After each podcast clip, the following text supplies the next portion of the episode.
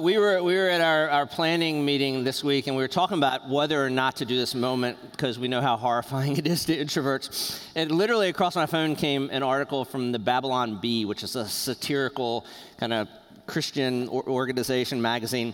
And I got to read it to you because it's like point on for this. You know escape rooms? You're familiar with that kind of craze? So here's the article, and this was a picture that was accompanying it. And this is satirical, it's sarcastic, so you can laugh. As the escape room craze continues to sweep the nation, one new escape room promises to be the tensest, most terrifying experience of them all, the church meet and greet.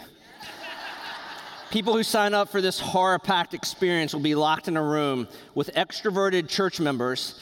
They'll have 60 minutes to discover clues, locate keys, solve puzzles to exit the room, all while being pestered by friendly churchgoers asking how their week went. At the escape room's grand opening, hundreds of terrified participants ran screaming the moment they were locked in the room. So far, no one has escaped. So thanks for doing that, especially introverts. I'm with you. I've been sharing how I'm an introvert, so well done. Let's read our scripture passage for today. If you want to follow along, it's from Mark chapter 3. Jesus went up on a mountainside and called to him those he wanted, and they came to him. He appointed 12 that they might be with him and that he might send them out to preach and to have authority to drive out demons. These are the 12 he appointed. Simon, to whom he gave the name Peter, James, son of Zebedee, and his brother John, to them he gave the name Boanerges, which means sons of thunder, Andrew, Philip, Bartholomew, Matthew, Thomas, James, son of Alphaeus, Thaddeus, Simon the Zealot, and Judas Iscariot, who betrayed him. This is the word of the Lord. Many of you know my story, some of you don't. I was at a church for 18 years in Madison, Wisconsin, and it was a really amazing church, amazing experience, one of the biggest gifts of my life. And then the Spirit of God began to work in my heart and my wife's heart at the same time, to kind of shake us up, to let us know a transition might be happening, and ended up being one of the hardest things I've ever done. Leaving the church was really difficult, healthy, growing church, but leaving my friends, leaving our relationships in which we were known and loved was way, way more difficult. I didn't anticipate how hard it would be. When the Spirit began to move in us and we follow King Jesus, so anything he wants us to do, we're going to do. And we were kind of like, uh-oh, something's happening. Is it happening to you? We put together a discernment group. And a discernment group is basically we gathered people who loved Jesus, followed Jesus, had wisdom, and knew us and loved us. And the fact that night we had our living room filled with those types of people is what a gift. So I'd ask them to pray for a week. What's God doing with the rows and steels? We need wisdom. We need confirmation. So we gathered that night, had some tea, coffee, cookies, gathered in a circle, and then we prayed for about an hour. Just say, pray as you're led. Speak forth prayer. So there's a lot of silence, a lot of prayers. And then we ended that time, and I asked the simple question. I was like, what did you hear? And they answered in tears, and we answered in tears, because we all felt deep confirmation that what we had been feeling was right, that God was moving us on from this church and this community. It hurt. It was painful. It was sad, but also mixed into those tears were incredible gratitude, the privilege of doing life with people in which you're known and you're loved. I came out almost 5 years ago in February, and I came out 4 months before my family. My wife's a teacher. She had to finish up school. Our girls had to finish up school, pack up the house, sell the house. I came out early. An incredibly gracious woman from our church here allowed me and my dog, golden retriever Elijah, to have a room. So stuffed Elijah in a small little space in my Prius, packed it to the gill, and headed west. And I wept all the way to the Iowa border. I'm not kidding you. Same thing, just the loss of intimate, and how we've been defining that word in the series as being known and loved relationships. You've been incredible. You were incredible those first couple months. The church was in transition. It was really hard. It was difficult. But the most difficult thing was the loneliness that I experienced. Not because people weren't nice or friendly or that people didn't like me. They liked me. But no one knew me and loved me yet. And that's lonely. That's difficult. That's hard. It reminded me of when I was in my late 20s and I moved from the East Coast, where I'd spent all my life, to Madison for 18 years. Same thing. Along the way in my journey as an introvert, as someone that it's scary to step out of hiding and be known and loved, I've made a covenant with myself and with God that I always wanted to have 6 friends that knew me and loved me. Why 6, you might ask? Because I want coffin carriers. I mean, it's funny, but it's also not, right? One of my jobs as a pastor, been at a ton of funerals, done a ton of funerals as part of the deal. And I think this has gotten worse. I'll sometimes just sit back and observe, and there's that really powerful moment where the coffin's lifted up and the coffin carriers come and they exit the building. And more and more, I can kind of see it on their faces that 1, 2, 3 of the coffin carriers are like, what's this guy's name again? I don't want that for me. I don't want that for you. So we got to make friends. We got to cultivate intimacy. That's what we're talking about. We're in the 3rd week of a series called Together. And we talked about this loneliness factor in our country. Studies show that 50% of us qualify as lonely, meaning we don't have enough relationships in our life where we're known and we're loved, and that loneliness, on average, can cut 15 years off of our life. That's how serious this is. Some have called it a loneliness epidemic, and the scriptures affirm that. In the very opening pages 2 weeks ago, we looked at the creation story. It's good, it's good, it's good. One thing's not good. God said it's not good that the human was alone. So God did something about that. We need more than God. That's what that passage tells us. God could be totally sufficient and is foundational to our relationships, but God created a world in which we needed more than him. We're made for relationship. We're not meant to be alone. And we see that in the opening pages. Last week we looked at what's that barrier? What's that thing keeping us from intimacy, of being known and loved? And it comes back to this biblical word sin, which can be a confusing word and a misunderstood word. Basically, sin is when we disconnect ourselves from the life source that is God, and we plug into things that are not sufficient to give us life. We go our own way. We try to play God. And we saw in that passage the ramifications of that is that we're cut off. That's the Hebrew word for alone, to be cut off from God, cut off from others in relationship. The immediate effect was, remember, shame. And that shame means to hide. We're naked and ashamed was the immediate effect. That happened between Adam and Eve and everyone and God.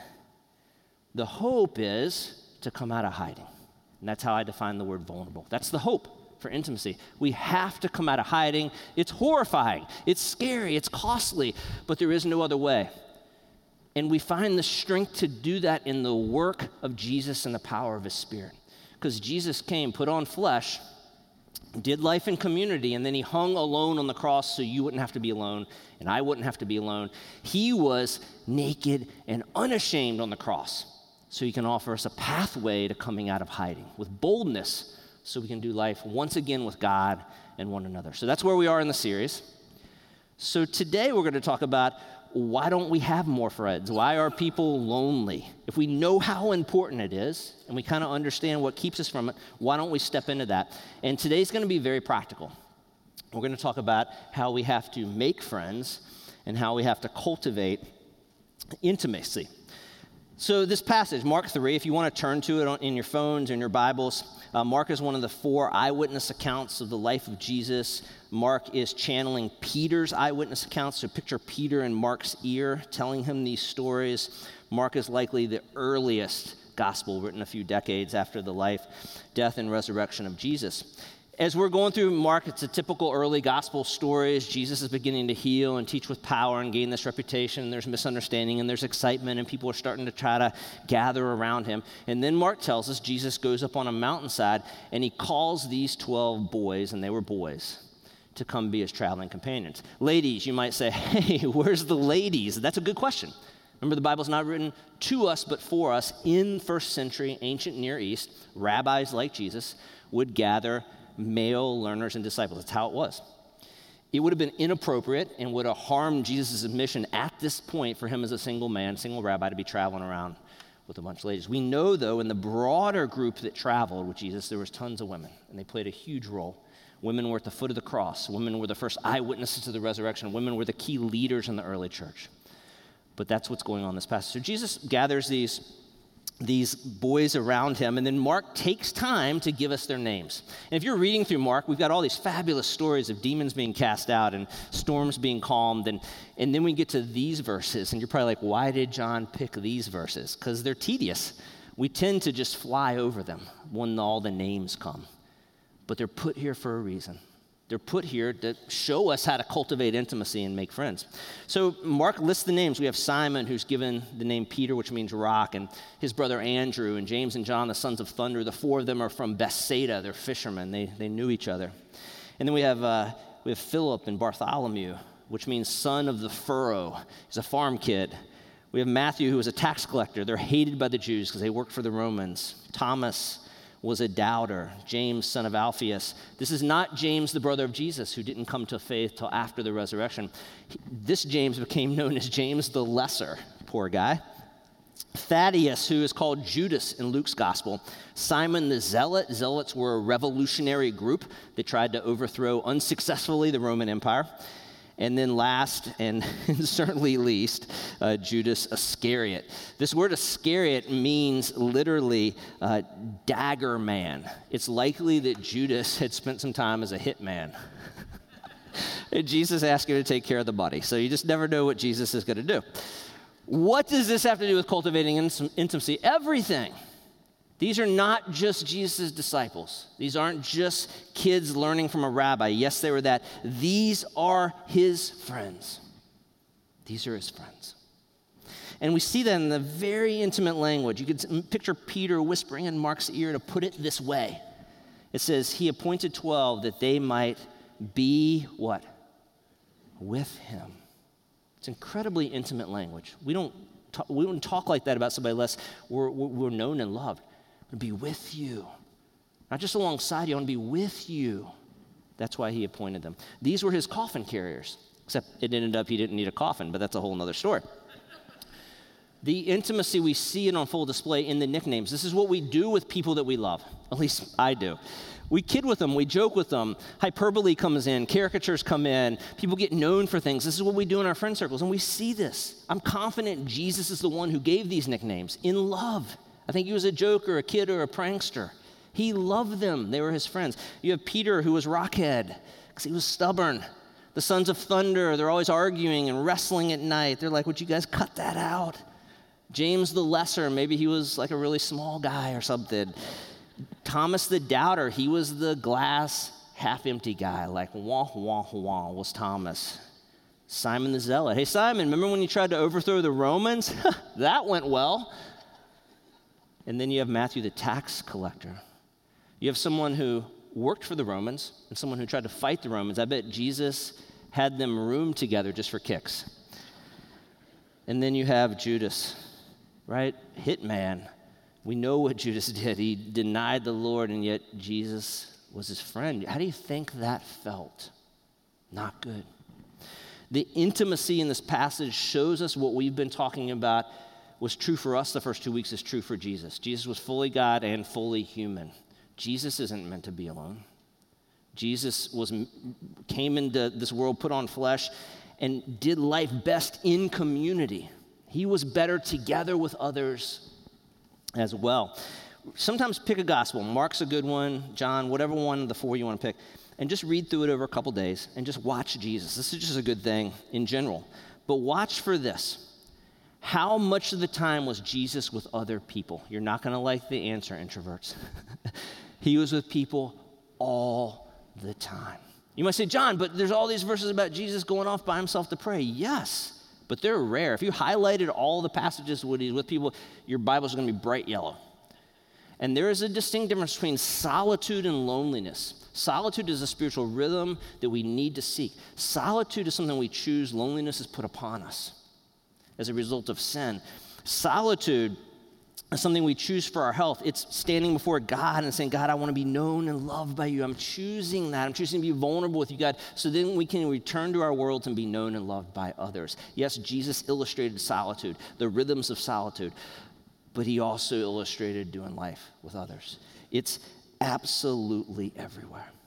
Our big idea today, I've already repeated it several times, I'll keep repeating it so that you remember it, is that we have to make friends. We have to cultivate intimacy. Let's pretend I go over to your house and we're staring at your backyard and it's a normal lawn and we're drinking coffee and staring out and you're like, what do you think of my garden? And I'm like, what garden? And you're like, that garden. I'm like, what garden? You're like, that garden. And we go on like that for a while. And then you tell me, it's like, say, June. You tell me back in April, you took some tomato seeds and some pepper seeds, and you went in your backyard and you just kind of threw them out. And I'm like, did you till the soil? No. Did you bury the seeds? No. Have you watered that lawn? No. Miracle-Gro? No. And then I'm like, what garden? Simple illustration, but this is how we approach our relationships with people. None of us in this room probably that are reasonable would think that that would work, to take seeds and just throw them out there, and then we don't have to do anything else, and a flourishing, beautiful garden is going to appear in June. But this is how we approach our relationships, especially as we get older. I'm 48. I can speak from that perspective. It doesn't just happen. So many people I meet are just like, yeah, well, I'll make some friends at some point. Well, it'll happen. No, it won't. Just like that garden won't happen. You got to make friends. You got to cultivate relationships. There's no shortcuts with this. So for the rest of the message today, I'm going to give you two principles. We're going to get very, very practical. Even if you just glean one thing from today that will help you connect better and build intimacy, I will be incredibly grateful. That's been my prayer for all of us, myself included. These two principles come from relationship experts. They've been tried and true by professionals that do it for a living. I've experienced them to be true, and I think we'll see Jesus as our model for intimacy. He lived these things out. Are we ready to go? So pay attention. I'm telling you, this is relationship Miracle-Gro. So just write this stuff down. Will we have coffin carriers that know us and love us? That's what's at stake. Number one, intimacy takes time. Time is our most precious commodity. The value of a commodity is based on its importance and its availability. So like air is really important, obviously, but it's readily available. So it's not that valuable unless you don't have it. Oil is really important, but it's limited, so it's more valuable. Time, I would argue, is our most valuable commodity. It's the most important thing about us. It's our lives, how we spend our time. And yet it's not renewable. You spend it, and it's gone, and we know this in our interactions with one another. We know it deep, deep down. When someone gives us their time, we feel valued. It's amazing because we know how valuable it is in our own lives. Intimacy takes time. We can't shortcut this. And Jesus, this is on full display with Jesus. Just read the Gospels, watch the scenes. He wanted to be with them. And boy, was he. Boy, was he. Just in your minds, what we know, but what we don't know could fill libraries of the experiences this group had.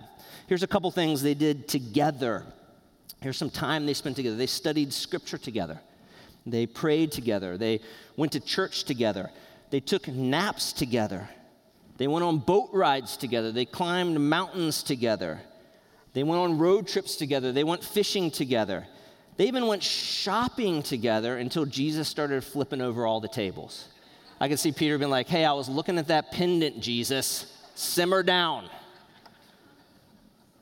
They even went on car rides together. I kid you not. The Scriptures tell us the disciples were together in one accord. So you're a little slow on the uptake. In one accord, like a Honda Accord. I like it when, my favorite humor is when people laugh and groan. But you're going to remember that joke later in the week and smile at some point. You're welcome. Malcolm Gladwell, in his book Outliers, talks about how, and he studies this in depth, that it takes 10,000 hours to master anything. And he gives a ton of examples from music, from sports, from any field. To become a master, to become excellent, 10,000 hours. If we say Jesus spent 10 hours a day with the disciples over 3 years, let's say he took a couple days off, guess what it comes to? 10,200 hours. He's a master at intimacy. He shows us right here in the pages what it looks like to make friends and to cultivate intimacy. More than anything, I'm convinced the most important thing they did together is they ate together all the time. Isn't it staggering, all the meal scenes? And it's like a high-carb environment in the first century. He had to have like a gym membership, and I mean, they're just always eating. Every scene is eating. And it's brilliant. In the ancient Near East, if you still go to the eastern part of the world, I would even argue Western Europe, you'll find that eating with someone is intimate. It's what I would call sacred space. We're inviting someone in to get in. When I've traveled in the eastern part of the world, when you get an invitation to have a meal with someone else, it is sacred, it's intimate. You're eating with them. We've kind of lost that in our country, and it's sad. I just read that average American, we eat 1 out of 5 of our meals in a car. We've lost this, and we got to reclaim it.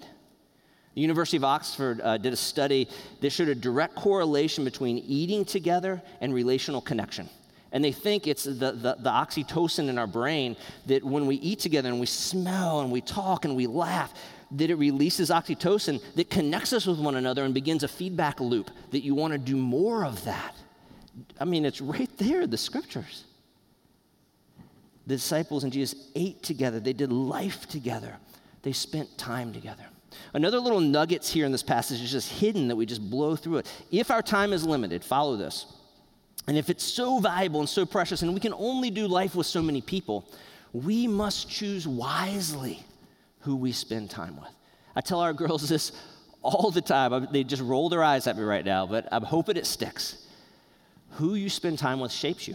Someone once wrote that, I just read this the other day, that we become the average of the 5 people we spend the most time with.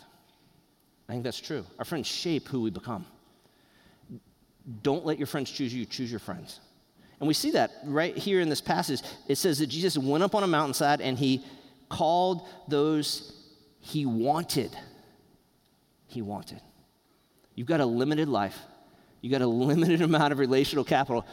Who do you want to spend time with? Choose wisely. The book of Proverbs says, the righteous choose their friends carefully. There's a lot at stake.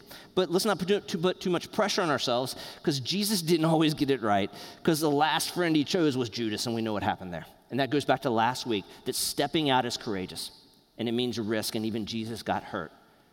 But the alternative is to just put our hearts away forever, and that's not how we're meant to live life. How does this look for me? Dallas Willard once said, he's a philosopher, he said that intimacy is cultivated through shared experiences. And I really have experienced this to be true and believe it to be true. About 10 years ago, when I was lonely and longing for relationships, I began a backpacking trip with some close friends, and we go to a different national park every year. And that's a shared experience. It's amazing. We're climbing mountains together, and we're hiking and seeing wildlife, and that's why I did it.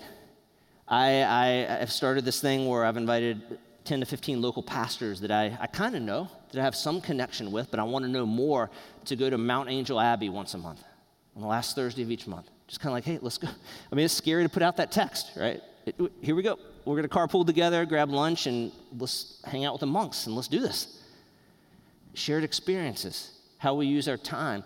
The number one thing that I do, and many of you have experienced this, maybe awkwardly, is I invite any breathing human I meet to a meal. I mean, you've seen me out front with my card. You know, it's awkward.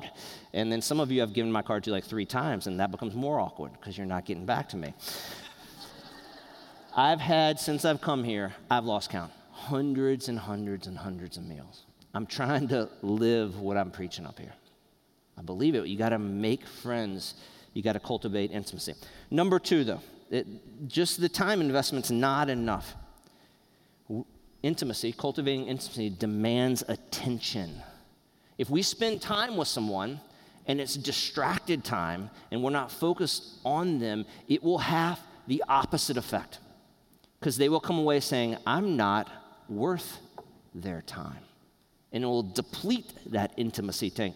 So not only do we have to give time, but we have to give quality time where we pay attention.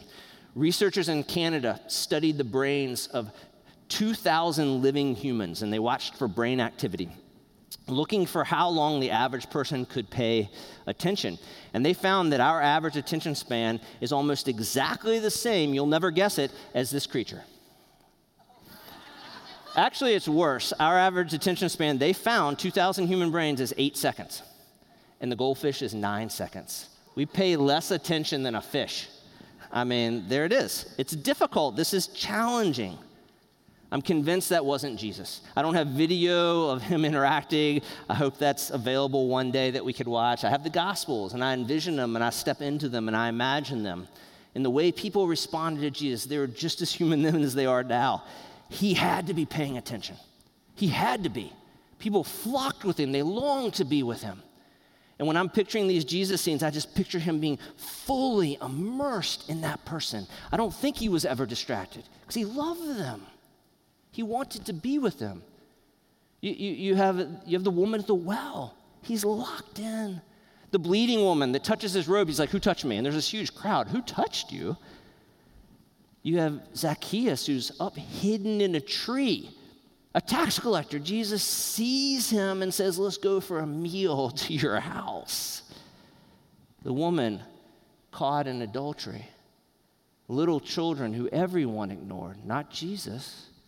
Lepers who no one would touch. Jesus touched them. The blind man who he could have just been like healed. And he grabbed mud and put them on his, he's touching his face. He's just there. He was paying attention. He's modeling for us what it looks like. Some of you might say, well, I bet Jesus wouldn't be as good at that if he was on social media because he'd be distracted. I don't know. I doubt it. I doubt he'd be on social media. And I'm not here to hate on social media, but I'm preaching in a real context here. And we all have these computers in our pocket, right? And there's great value there. I like technology. There's a lot of good things. I'm on social media. But it can be a huge, huge distraction. And it gives us the sense of connection, but it's false connection. It's false intimacy, and that is dangerous. Put it in its proper place of just kind of marginal connection, staying in touch, fine. If we're looking to it for community and intimacy, good luck. On average, we touch our phone 2,617 times a day. Facebook now has 2.37 billion users who, they know this, they just came out with a report, their average user spends 53 minutes a day on Facebook or Instagram. We only spend an hour a day eating and drinking, 19 minutes a day reading, 17 minutes a day in exercise, and 4 minutes a day in social events. We spend an hour each day in our one precious lives on social media. There's even a term for it now, fubbing. Are you familiar with this term? Snubbing someone with your phone. They're talking to you, you're out at lunch, and you're like, That's fubbing. It's horrific to experience. You just literally feel like, hey, I'm not here. You don't care. Let's not be fubbers. Don't be a fubber. Cultivating intimacy demands attention. It's like putting money in a relational bank account. That's why it's called paying attention. When we pay attention to someone we're with, we're investing them. We're looking at them and saying, you're valuable. All right, so let's get even more practical. How does this look? And this is where I'll go to relationship experts because they're relationship professionals. And I believe in them. Counseling's wonderful, and these people know what they're talking about. Here are two just practical things. Go with both, go with either one.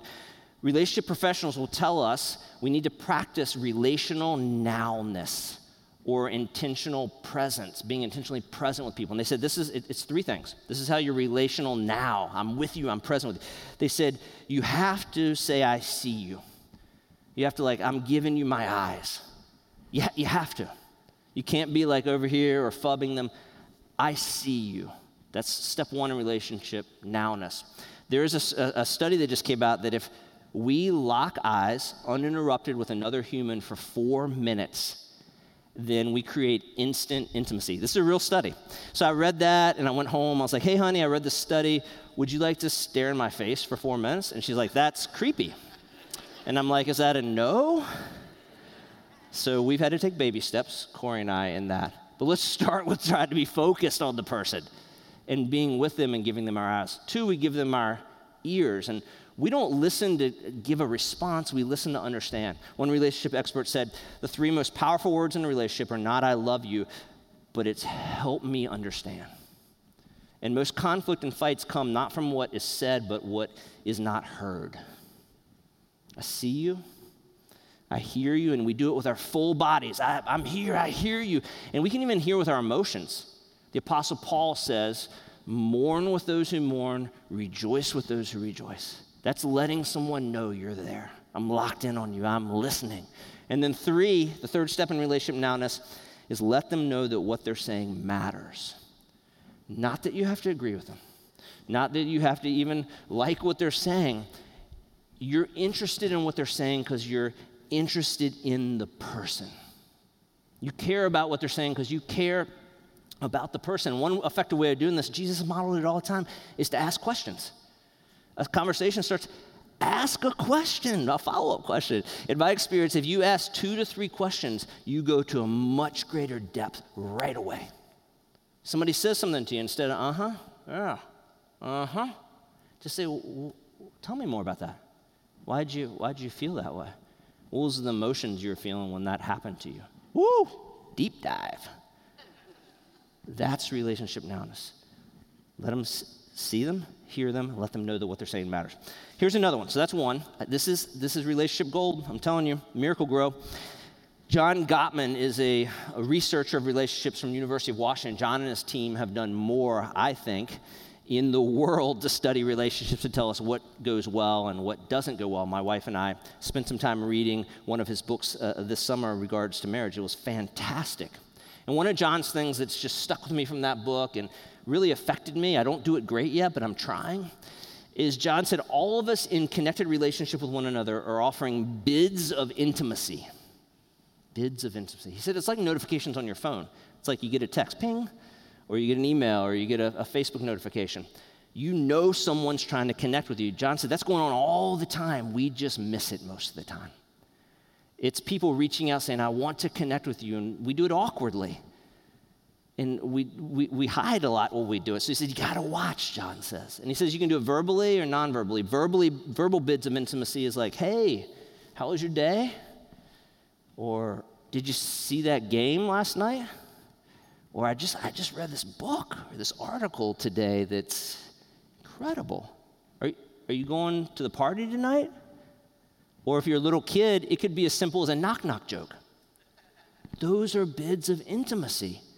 And so often we don't respond to them, we miss them, and we miss an opportunity to invest in the relationship. John said there's a direct correlation between bids of intimacy and relational health. Direct. He said they watched couples in labs again and again and again and again. And you can give nonverbal bids of intimacy. It can be a smile, an expression on a face that's inviting for conversation, a grimace, or tears.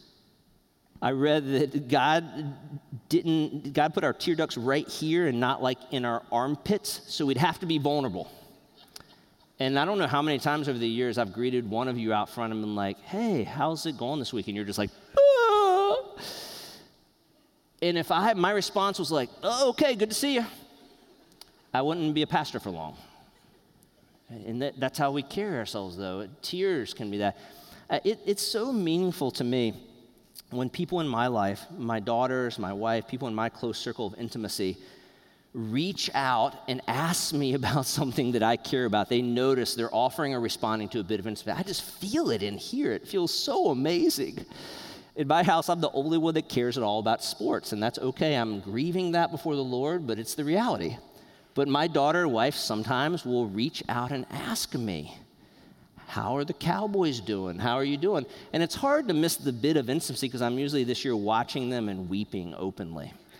And so, it's not a hard one to miss. But in all seriousness, that's meaningful to me. They don't care at all about that. They think it's silly, but they don't think I'm silly. They love me. And for all of you out there, and there's many of you know who you are that text me and talk smack to me about the Cowboys and all that, just know I love it. Makes me feel loved. Thank you. I know that's weird. Here's my challenge to all of us as a community of Jesus followers, as we look to him as our model. My challenge is this week, invite somebody out to a meal. Whew, you feel it right there with the challenge. Whew. Now, this could be somebody that you're already in closer relationship with, that perhaps that intimacy has been waning, that you're not feeling as known and loved, that you're disconnected from them. Great. Ask them out to a meal. It could be somebody on the periphery of your community and life, a neighbor, somebody at work, somebody here at church. Many of you are doing the rooted experience. Maybe it's somebody in your rooted group. And you're like, I think I like them. I think this could be a deal. And ask them out to a meal.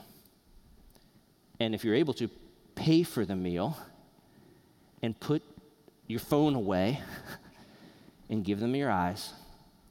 Give them your ears and let them know they matter. Because so many people in this world, in this church, don't feel like they matter. Followers of Jesus, let's change that. Because the one we follow made sure everyone knew that they mattered. And this is a way that we can do it. I read a guy who was studying funerals, and he did all this analysis on funerals. And he said at the average funeral that he went to, only 10 people cried. I was like, geez, 10 people.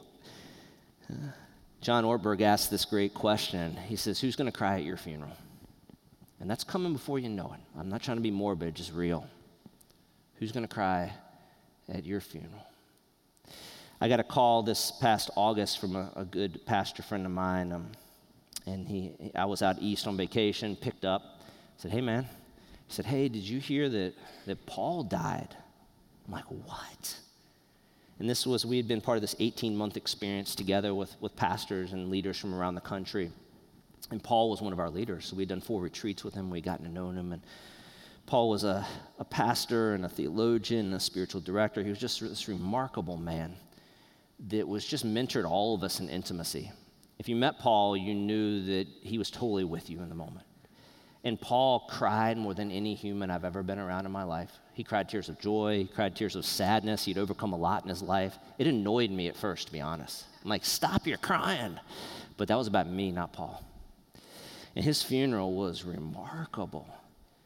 We didn't have time to get everybody else on the stage that wanted to give testimonies. And they were earnest, and they were true, and there was deep laughter and deep joy and deep sadness and deep mourning. I'm like, oh, I want my life to be like that. It's because Paul understood you got to make friends. You got to cultivate intimacy. He never wrote any books. He wasn't famous. But his death has left a huge hole in this city in my network of pastor friends because he knew about intimacy, and I want to be like that. Who's going to cry at my funeral? I don't know. But I hope they're not crying because they're like, oh, he was a good preacher. He's a nice guy. Or for some other surface reason that really doesn't matter. I hope people cry at my funeral, including the people that carry my coffin, because they knew me, even in my brokenness, and there's a lot of it, and they loved me. That's going to take work because cultivating intimacy, it takes time. It takes attention. Will we do it, followers of Jesus? I hope so. Let me pray for us. God, thank you for your incredible love for us. Thank you for the life of your Son, the incarnate God on full display. We just struggle, God, in relationship. We do. And he showed us what it's like to be human. He showed us what it's like to step out and be known and loved and to live with vulnerability. Help us. This is our mission here, to follow Jesus and share his love. Help us to do that. We need help. Even as that challenge was given, I pray your Holy Spirit would be active in this room right now, Father, ruling our hearts and our minds, helping us to know who that person is you want us to invite to a meal. And may they, all over the city this week, may they be amazing meals. And may we grow in our intimacy with one another and with you. Thank you for the privilege to be invited in this adventure you call life and for showing us the way. We pray this in Christ's name. All God's people said.